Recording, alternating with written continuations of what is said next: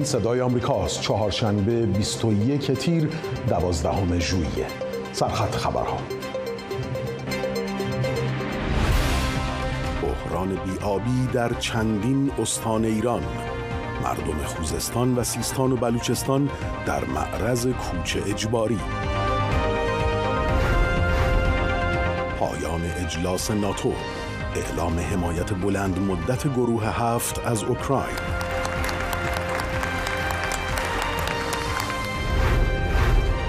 جای خالی دو نویسنده. میلان کوندرا از بزرگترین نویسندگان ادبیات جهان ر اعتمادی از پرکارترین نویسندگان ایران.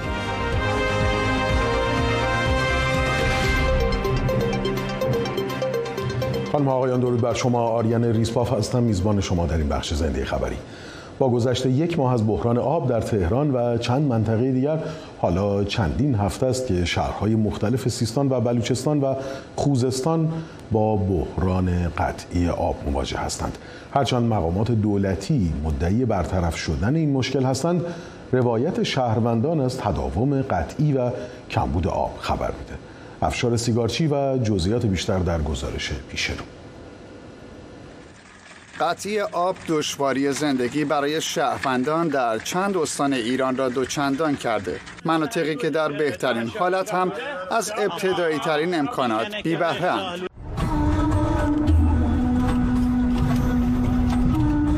اینجا ملاشی است. یکی از قدیمی ترین محله های احواز بیش از دو هفته است شهروندان این منطقه با جمعیتی 85 هزار نفری با بحران قطعی آب دست و پنجه نرم می کنند آن هم در روزهایی که دمای هوا در این منطقه به بیش از 50 درجه سانتیگراد می رسد هاي السالفه بس احنا هاي المنطقه هيك يصير علينا. هذا الماي بعد يعني اغلى شيء. احنا نيجي من الشغل مرضى عندنا يهال عندنا هاي معينه كلها ظاله هاي 10 ايام لا غسل لا سبح ليش هاي المنطقه مثلا؟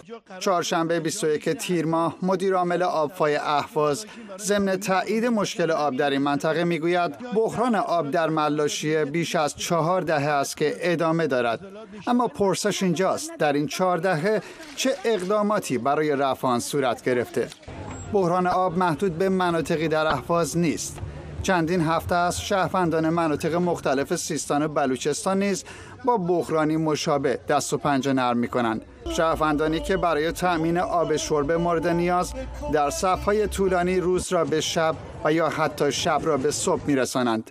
به غیر از مناطقی در خوزستان و سیستان و بلوچستان شهرهای دیگری هم هستند که در طول روز برای ساعتهای طولانی با قطع آب مواجه هستند از شیراز و کرج گرفته تا تبریز به روایت کاربران وقتی هم با نهادهای مربوطه تماس گرفته می شود توپ را به زمین شهروندان می اندازند.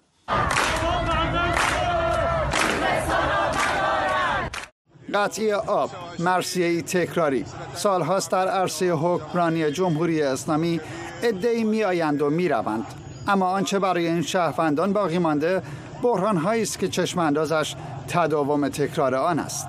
همین دو سال پیش بود که خوزستانی ها برای مشکلات ناشی از عدم مدیریت آب در این استان به خیابان آمدند.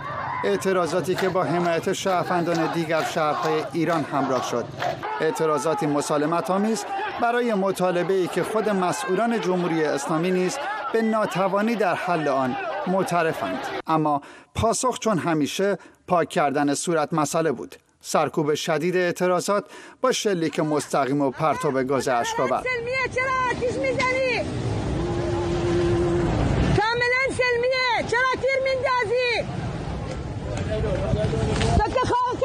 نبردن آبت نبردن گوش کن.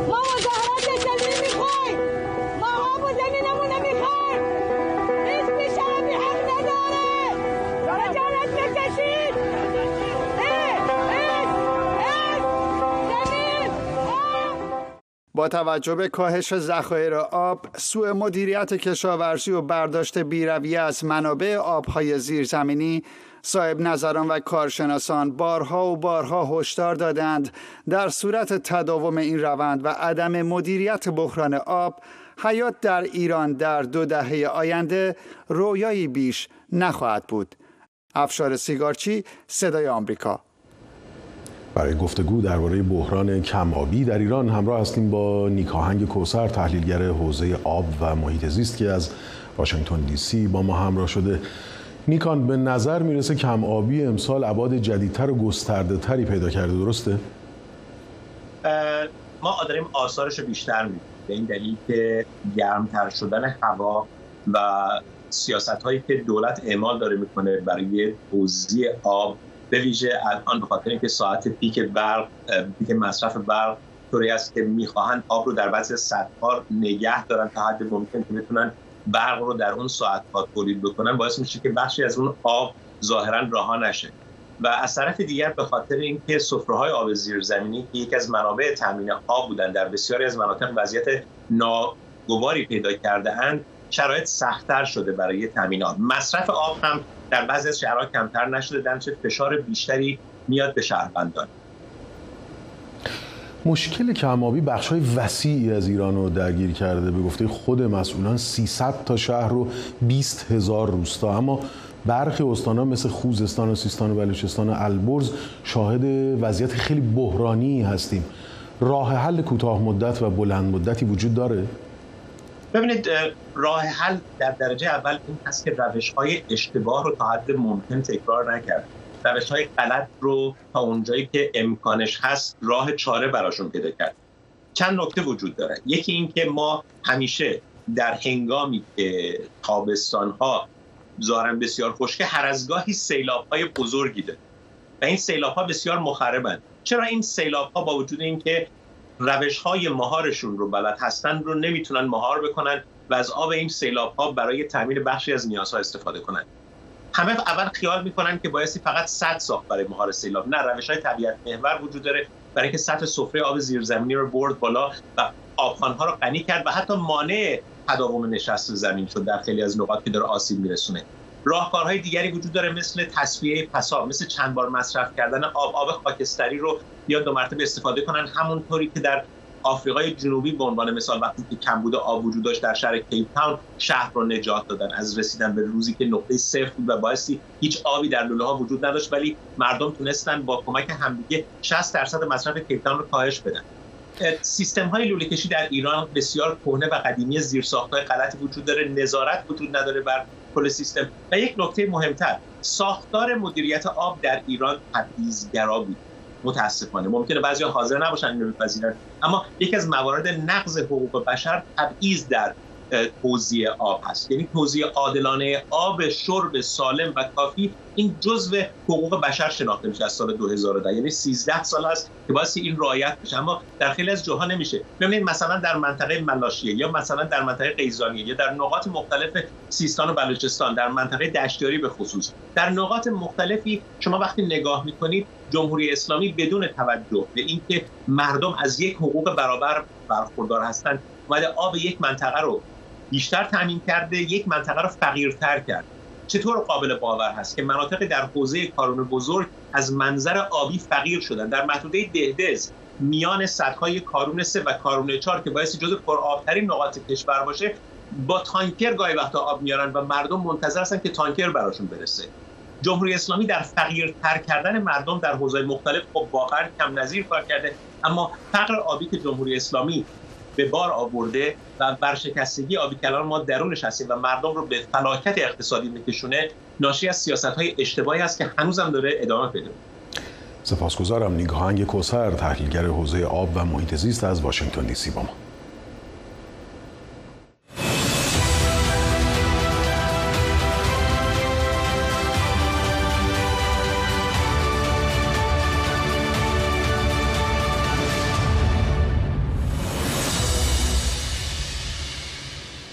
بیننده خبر هستید از صدای آمریکا. مایکل مکال رئیس کمیته روابط خارجی مجلس نمایندگان آمریکا از پاسخ وزارت خارجه در مورد رابرت مالی فرستاده ویژه آمریکا برای ایران راضی نیست.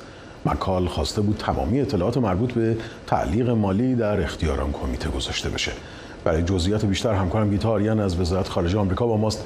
گیتا وزارت خارجه جواب هیچ کدوم از پرسش های مکال رو نداده؟ هیچ کدوم. جواب وزارت خارجه به رئیس کمیته روابط خارجه مجلس در واقع بی جوابی بود. هیچ کدام از جزئیاتی رو که مکال خواسته بود وزارت خارجه جواب نداده. جوابش خیلی حتی مختصر مفید بود خیلی کوتاه بود و ابتدا به امر هم در مورد مجوز امنیتی آمده یک سری توضیحاتی داده و استناد کرده به آینامه مربوطه و اینکه خود این وزارت خونه یک روند تحقیقاتی و ارزیابی کاملی داره برای چه برای افرادی که برای بار اول می‌خوان مجوز امنیتی بگیرن چه برای اونایی که به اصطلاح خان تمدید بشه. که من فکر می‌کنم استفاده از این کلمه حالا تمدید بگیم یا ادامه حفظ این مجوز اینجا شاید دلیلی داشته باشه. شاید بخوان بعدا بر اون اساس وضعیت مالی رو توجیه بکنن. به حال در و دیگه اینکه کلا بر اساس همین قوانین و مقررات و سابقه وزارت خارجه به هیچ عنوان اطلاعات پرونده امنیتی ملی رو در اختیار کمیته یا هیچ کس دیگه ای در واقع نخواهند گذاشت. که البته یک نسخه این آینامه هم که زمیمه کرده بودن از خود نامه خیلی طولانی تر و بلندتر هستش. در رابطه با مرخصی ملی گفتن که باز هم مقررات و آینامه رو بررسی خواهند کرد ببینن کدوم بخش از اون مسئله رو می‌تونن در اختیار کمیته بگذارن.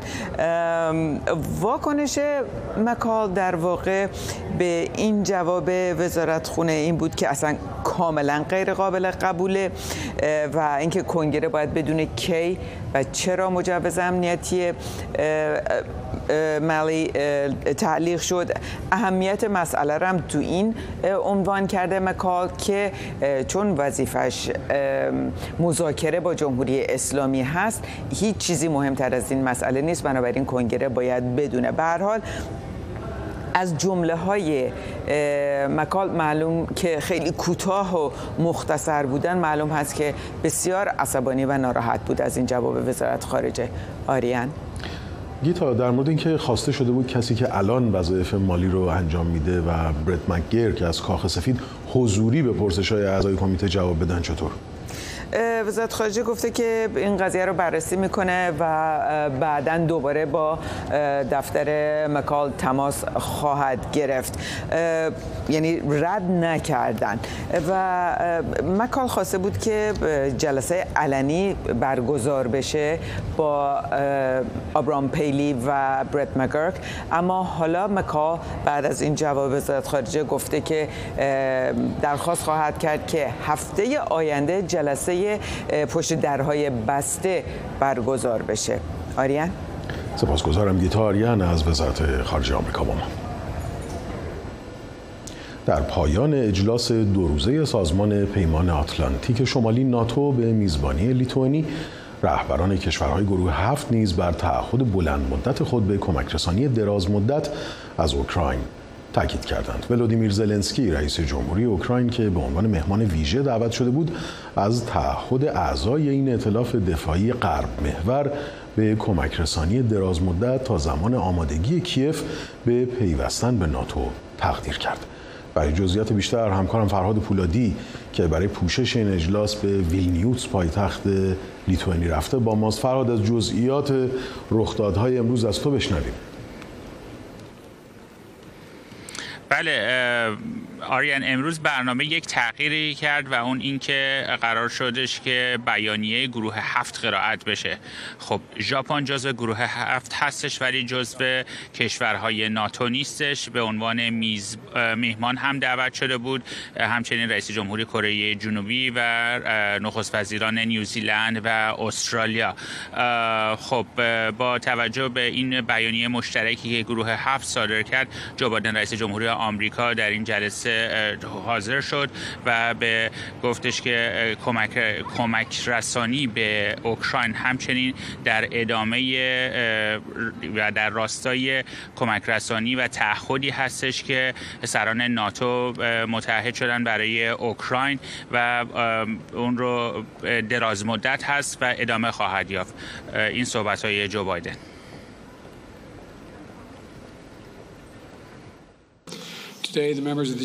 امروز اعضای گروه هفت بیانیه مشترکی را برای حمایت از اوکراین منتشر کردیم و به سراحت اعلام کردیم که حمایت ما از اوکراین دراز مدت است. این تعهد ما فرایندی را آغاز می کند که طی آن هر یک از کشورهای گروه هفت و هر کشور دیگری که مایل به مشارکت باشد می تواند به ارائه نیازهای امنیتی و نظامی بلند مدت با اوکراین مذاکره کرده و به آن متحد شود. ما به اوکراین کمک خواهیم کرد تا یک دفاع قوی و توانا در زمین، هوا و دریا بسازد که نیروی نظامی با هدف ایجاد ثبات در منطقه و بازدارنده در برابر هر تهدیدی باشد. خب ولادیمیر زلنسکی رئیس جمهوری اوکراین که خودش رسونده بود به این اجلاس و به عنوان میهمان شرکت داشت در همین جلسه ای که و سخنرانی که گروه هفت بیانیه‌شون رو قرائت کردن تقدیر رو تشکر کرد از کمک رسانی دراز مدتی که متحد شدن هم گروه هفت هم سران کشورهای ناتو و این صحبت ها رو داشت. نتیجه نشست ناتو در ویلینیوس بسیار مورد نیاز و موفقیتی معنادار برای اوکراین است و من از همه رهبران کشورهای ناتو برای حمایت بسیار عملی و بی سابقه با توجه به کلیدی بودن حمایتشان از اوکراین سپاس گذارم. امروز های امنیتی نظامی برای اوکراین در مسیر پیوستن به ناتو وجود دارد و این امر بسیار مهم است.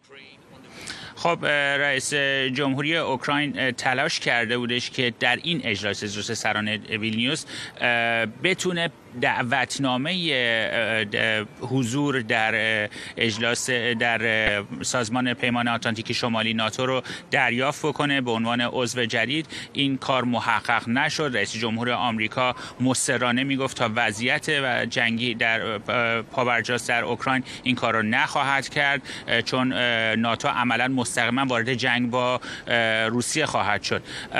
در جزئیاتی که از این تعهد گروه هفت منتشر شد در بیانیه‌شون اینی که در سه بخش زمینی هوایی و دریایی این کشورها کمک هایی که نیاز برای اوکراین هستش رو ارائه خواهند داد تا بتونه اوکراین به دراز مدت بتونه وارد ناتو بشه. همچنین دیدار مستقیم داشتش رئیس جمهوری آمریکا با ولادیمیر زلنسکی رئیس جمهوری اوکراین و این دو با همدیگه صحبتاشون رو انجام دادن و باز هم آقای زلنسکی تقدیر و تشکر کرد از این میزبانی.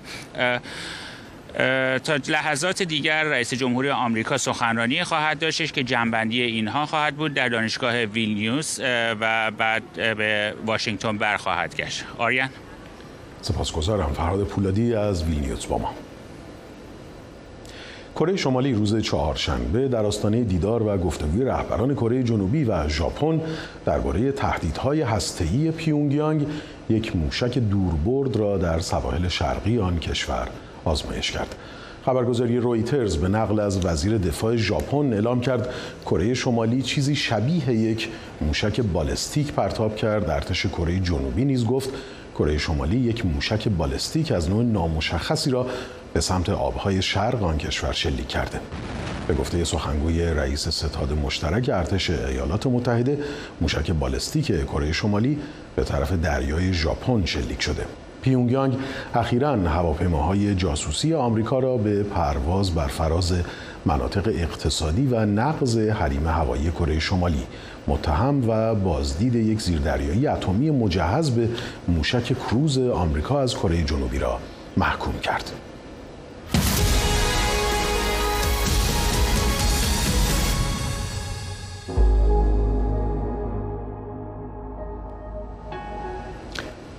بیننده خبر هستید از صدای آمریکا آمریکا و اکثریت اعضای شورای امنیت و دبیرکل سازمان ملل نسبت به وتوی روسیه به دو پیشنویس قطعنامه که کمک رسانی به نواحی شمالی روسیه از طریق ترکیه رو امکان پذیر می ساخت اظهار تأسف کردند.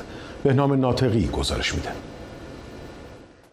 اعضای شورای امنیت که با اکثریت قاطعی به ادامه کمک های انسان دوستانه به ساکنان نواحی کردنشین شمال غربی سوریه رأی مثبت داده بودند به توی روسیه را برای 4.5 میلیون جمعیتی که از این کمک ها استفاده می کردند مصیبت بار توصیف کردند. این لحظه واقعا غمانگیز است. غمانگیز برای مردم سوریه و لحظه ای غمانگیز برای این شورا. غیر از یک عضو.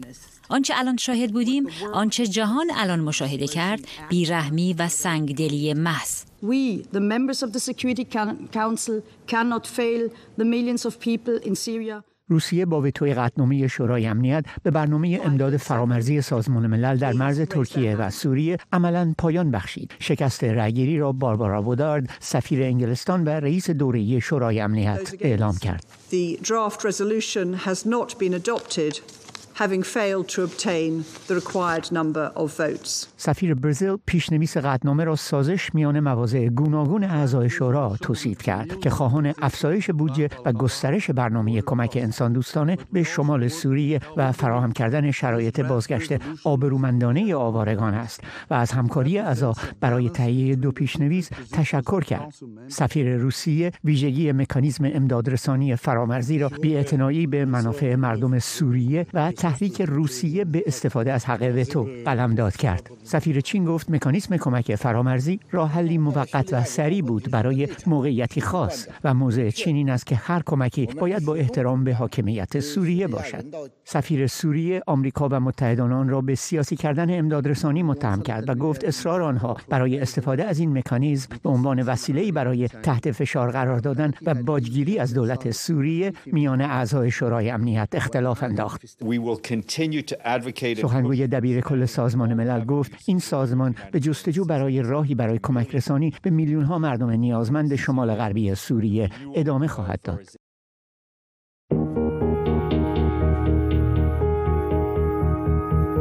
مرز بین خبر و شایعه کجاست؟ دوشاگاهی یا دیس اینفورمیشن چگونه کار می‌کنه و تا چه اندازه در زندگی روزمره ما تاثیر می‌گذاره در عصر شبکه های مجازی و رسانه های زرد چگونه میشه حقیقت رو از دروغ تشخیص داد؟ دیکود رمزگشایی از جعبه سیاه اخبار جعلی. شنبه ها ساعت هفت و نیم شب به وقت ایران از صدای آمریکا. با گسترش استفاده از هوش مصنوعی و نرم افزارهای مرتبط با اون حالا نگرانی ها در مورد آسیب های احتمالی استفاده بیش از حد از این ساخته دست بشر بیشتر شده. تصاویر جعلی ساخته شده توسط هوش مصنوعی یا همون دیپ فیک یکی از همین نگرانی هاست. همکارم امیر گیتی در همین ارتباط از لس آنجلس با ما همراه امیر مدیرعامل گوگل هم در ارتباط با آسیب های ناشی از ویدیوهای دیپ فیک هشدار داده.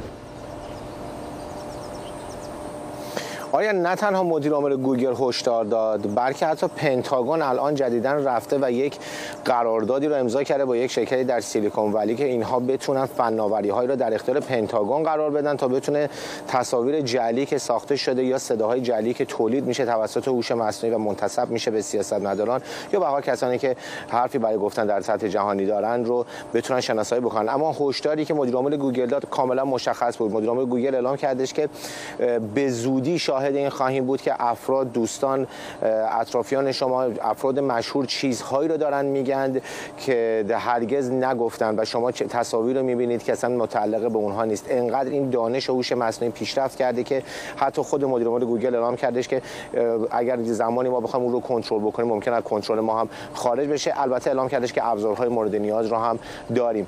در قراردادی که پنتاگون با یک شرکت فناوری در سیلیکون ولی بسته قرار هستش که از خود هوش مصنوعی برای کنترل هوش مصنوعی استفاده بکنن. صحبتی که دیروز در صحبت های مدیر عامل گوگل هم بود مبنی بر اینکه قرار هست از هوش مصنوعی برای کنترل هوش مصنوعی استفاده کنیم ولی همش با شک و تردید حتی خود مدیر عامل گوگل هم در طول صحبتاش با شبکه خبری CNBC که صحبت می‌کرد می‌شد قشنگ تردید رو دید. اما به هر حقیقت اینجاست که الان در حال حاضر وبسایت هایی هست نرم افزارهایی هستش که حتما خودت هم می‌دونی می‌تونن افراد وارد اون بشن صداهایی رو بهش بدن.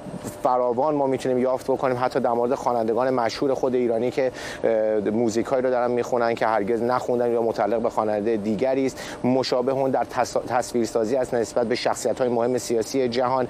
صحبت رو مثلا از باراک اوباما می‌بینید از زلنسکی می‌بینید که هرگز اونها رو نگفتند. و این الان تبدیل شده به یک معضل بزرگ و یک مشکل بزرگ. گوگل اعلام کرده که قرار هستش که به هر حال فناوری های رو در اختیار شرکت های کنترلی قرار بده که بتونن کمی کنترل بکنن حداقل گسترش پیدا کردن این قبیل اتفاقات رو. آریان؟ همین شکایتی هم از خود گوگل و هوش مصنوعی گوگل تو کالیفرنیا ثبت شده همینطوره؟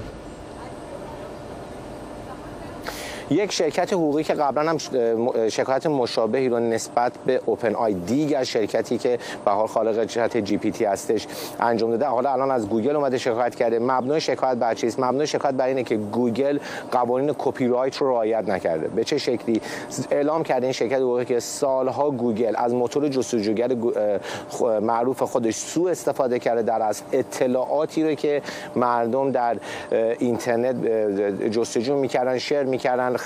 اطلاعات خلاقانه ای که بر روی Google Drive یا بر روی به هر حال کامپیوترهای شخصی خودشون داشتن رو گوگل طبق ادعای این شرکت حقوقی از اونها سرقت می‌کرده بر می داشته به هر حال با استفاده از ایمیل هاشون با استفاده از searching هاشون با استفاده از اطلاعاتی که به اشتراک میذاشتن و بعد اونها رو برای توسعه حافظه هوش مصنوعی خودش استفاده می‌کرده. این تمام آن چیزی است که این شرکت اعلام کرده. البته گوگل هم موضع‌گیری کرد و به سی گفته که اینها بی و اساس است و ما بسیار روشن در این زمینه عمل کردیم. آریان؟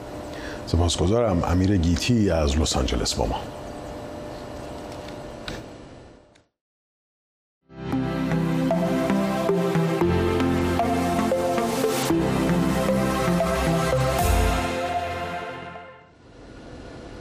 ادامه خبرها.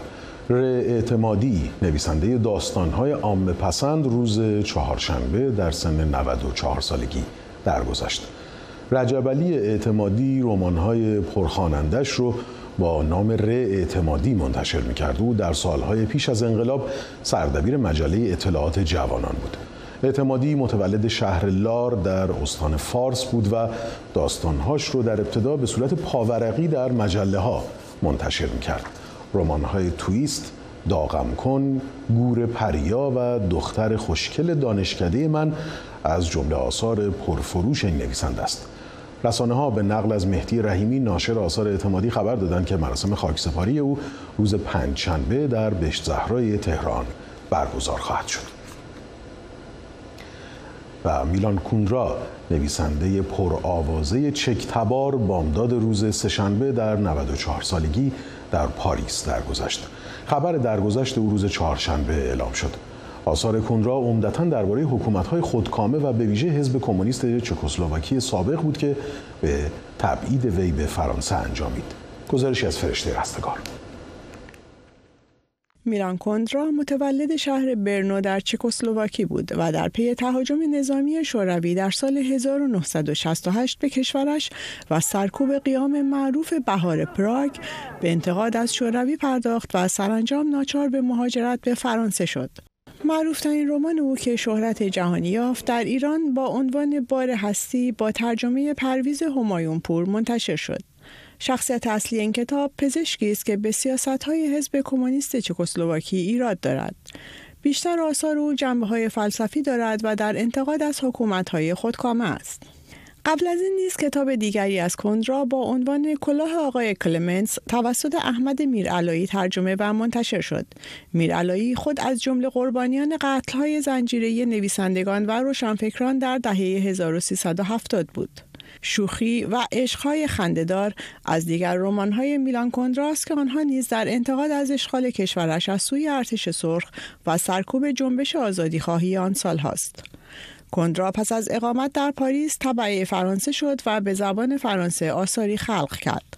بیشتر آثار کندرا از عمقی فلسفی برخوردار است اما بعضی از منتقدان آثار او را در سبک داستانهای سیاسی طبقه بندی می کنند. کندرا در یکی از معدود مصاحبه هایش در سال 1976 به روزنامه لوموند برداشت این منتقدان را ساده انگارانه خوانده و بر عمق فلسفی نوشته هایش تاکید کرده بود. و با این گزارش به پایان این بخش خبری می‌رسیم. سپاسگزارم که با صدای آمریکا هم هستید. در ادامه بیننده بحث برانگیز خواهید بود. بعد از اون وی او ای تک. با اسکن این کدی هم که روی تصویر می‌بینید می‌تونید ما رو در شبکه های اجتماعی دنبال کنید. همواره شاد باشید.